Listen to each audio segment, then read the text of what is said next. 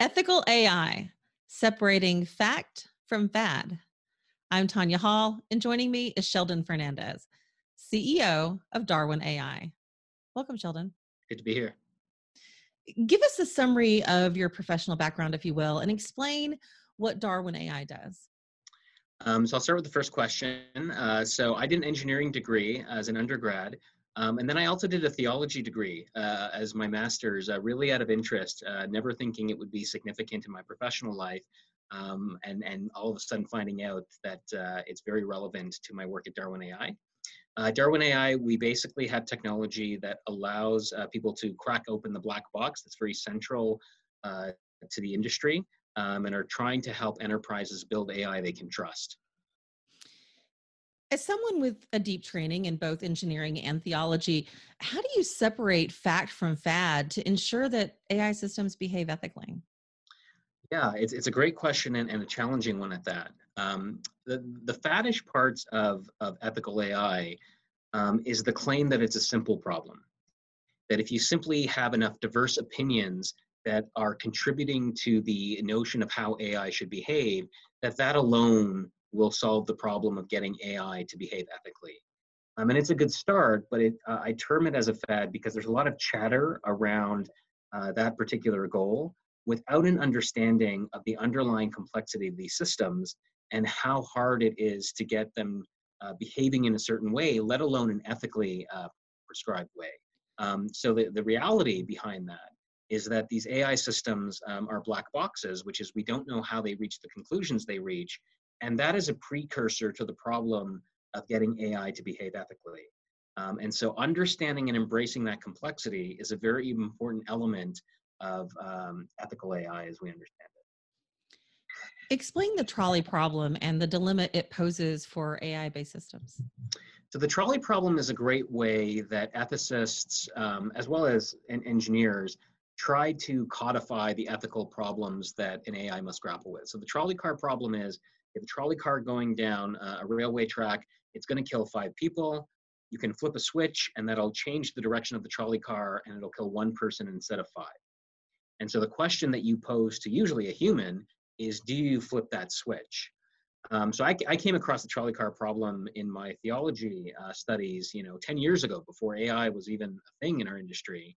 And what's fascinating is if you rephrase the question and you say to the person, instead of flipping a switch, you need to push a person onto the tracks, the percentage of people who will do that dramatically decreases.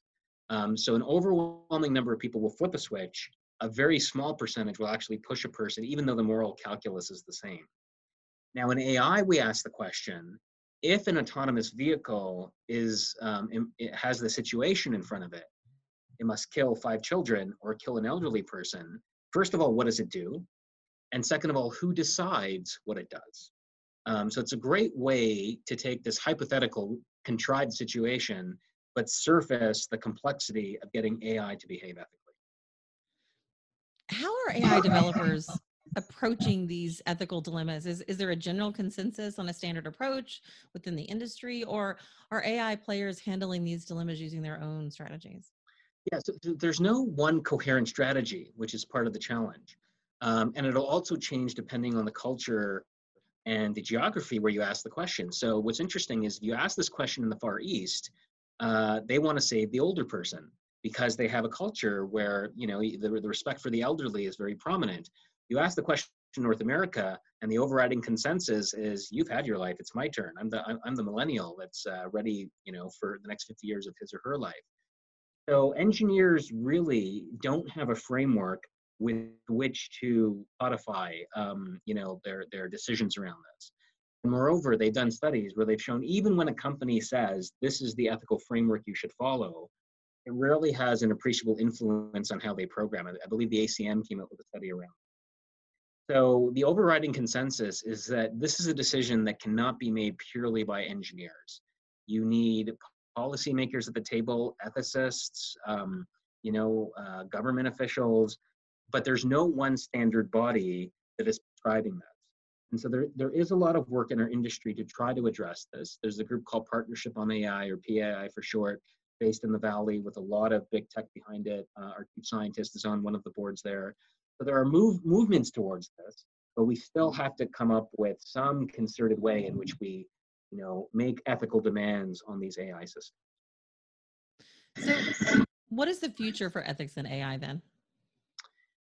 Uh, it, it, will mirror the power of AI, right? So right now we can say things like, um, under these specific circumstances, this is what AI should do. And even that's a very hard problem.